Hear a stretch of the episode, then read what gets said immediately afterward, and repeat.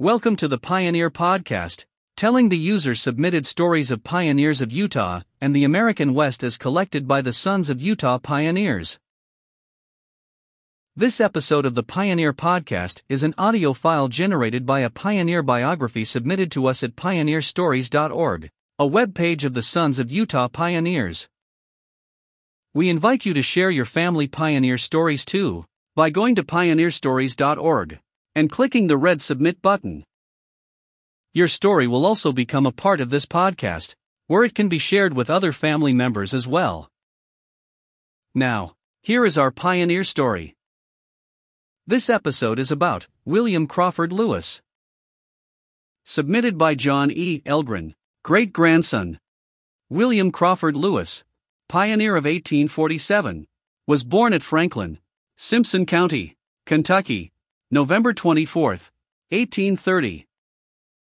He was the son of Benjamin Lewis, of Pendleton District, South Carolina, and Jonah Ryans of Clark County, Kentucky. William was named for William Crawford, a dear friend of his mother's family, who was burned at the stake by Indians. William was five years old when his parents joined the Church of Jesus Christ of Latter day Saints. In the spring of 1837, the family moved to Caldwell County, Missouri. Great tragedy came into William's life when his father was shot at Haun's Mill on October 30, 1838. He died the next day.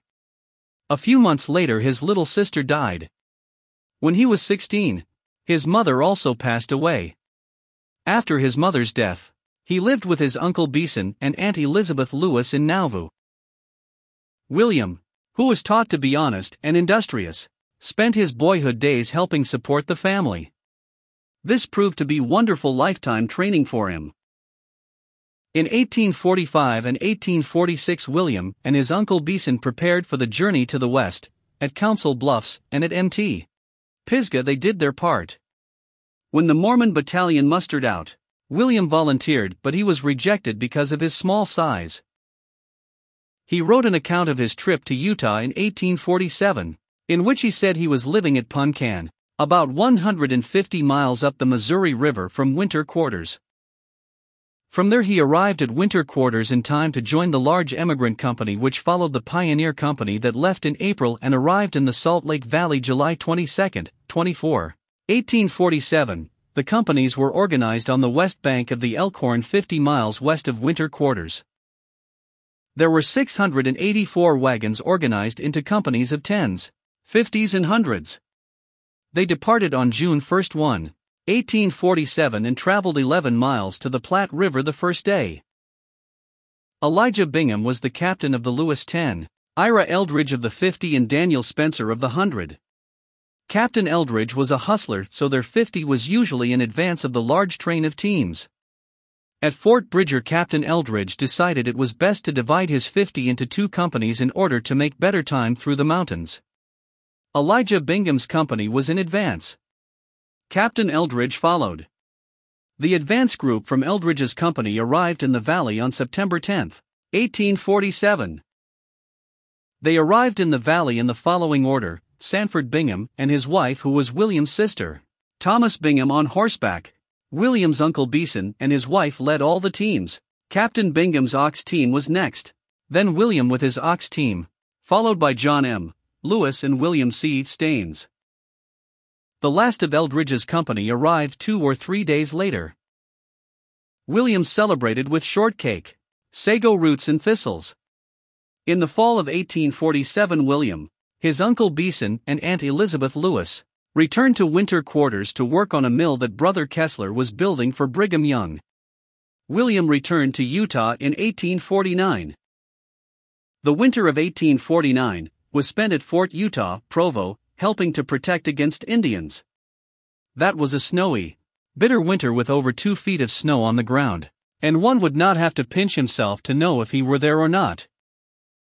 On May 7, 1850, William and a companion were called by Brigham Young to drive a team and wagon to the California gold mines along with a missionary who was going to the Society Islands. President Young counseled them that under no condition were they to shoot or shed blood of an Indian. If they were obedient to this, he promised them a safe trip. William was driving when his companion noticed a cloud of dust in their rear.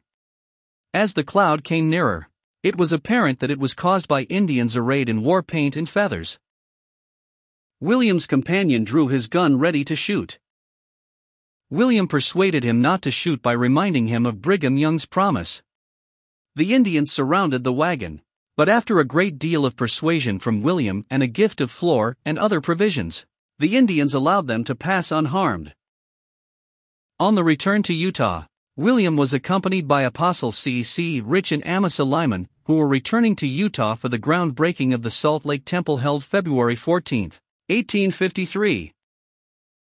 On February 23, 1853, William married Sarah J. Veach, who had arrived in Salt Lake in the fall of 1852. The marriage was officiated by Apostle C. C. Rich. William and Sarah went to San Bernardino, where William helped fortify the place and enlisted in the militia to protect against Indians. Three children were born to Sarah at San Bernardino. The Lewis family returned to Utah in 1857 as part of the withdrawal of outlier settlements as part of the Utah War. In the spring of 1860, William's family settled at Richmond in Cache County. William worked building bridges, making roads, and stood guard against Indian trouble. As a captain of minute men of the county, he helped bring in wounded soldiers from the Bear River Massacre and acted as bodyguard for C. C. Rich when he was at Bear Lake. From his sawmill in the canyon east of Richmond, William supplied lumber to help build up the community. On March 15, 1869, William C. Lewis married Martha Ann Kingsbury in the Endowment House in Salt Lake City. When the Oregon Short Line Railroad was being constructed through Idaho, William took Sarah and her family to Franklin where they kept a hotel. They followed the railroad construction to Portneuf, Arimo, Blackfoot, and Eagle Rock now Idaho Falls. William then went into mining and operated the Copper King mine. When he sold the mine, he lost money. He then established a sawmill in Beaver Canyon, Idaho, where he made lath, shingles, and other building materials. The family returned to Richmond, Utah, where they remained during the last years of William's life. Before his death on May 24, 1908 William Crawford Lewis experienced many tragedies besides the earlier deaths of his father, little sister, and mother. He was the father to 20 children, 12 of whom preceded him in death, and for some they died in terrible accidents. One died in an accident while hauling lumber, another in a blasting accident, and one when a horse hitched to a buggy bolted and ran the buggy shaft through her chest. Thirteen of his children were born to Sarah J., Veach and seven to Martha Ann Kingsbury. Through trials and tragedies, William remained faithful to the gospel, never wavering in his testimony of Joseph Smith's divine calling and the truthfulness of the Church of Jesus Christ of Latter day Saints. William was a humble man who never sought praise for his accomplishments. He said of his life, he did not know of any great good he had done, neither did he know of any harm that he had caused to anyone. He hoped the Lord would accept him for the little good he had in him. The good in him included being honest in his dealings, his seeking and gaining knowledge, his development of a marvelous memory, his help to provide his children an education, his love of the outdoors, which led him to spend much time in nature, including Yellowstone National Park, his genealogical work, and the much temple work he did for his kindred dead. William Crawford Lewis was a kind, well loved husband and father who did all he could to bring joy and happiness to his family. Perhaps the greatest tribute to him was the praise and love his family bestowed upon him in life and in his death. Thanks for listening to the Pioneer Podcast. We would like to invite you to subscribe to and share this podcast with others. Also, please leave us a review at the iTunes Store that helps us more than anything else. If you would like access to more content and information about our pioneer history, join us at su.p.online.org, the online community of the Sons of Utah Pioneers. That's s. u.p.online.org. Goodbye until next time, from your friends at the Sons of Utah Pioneers.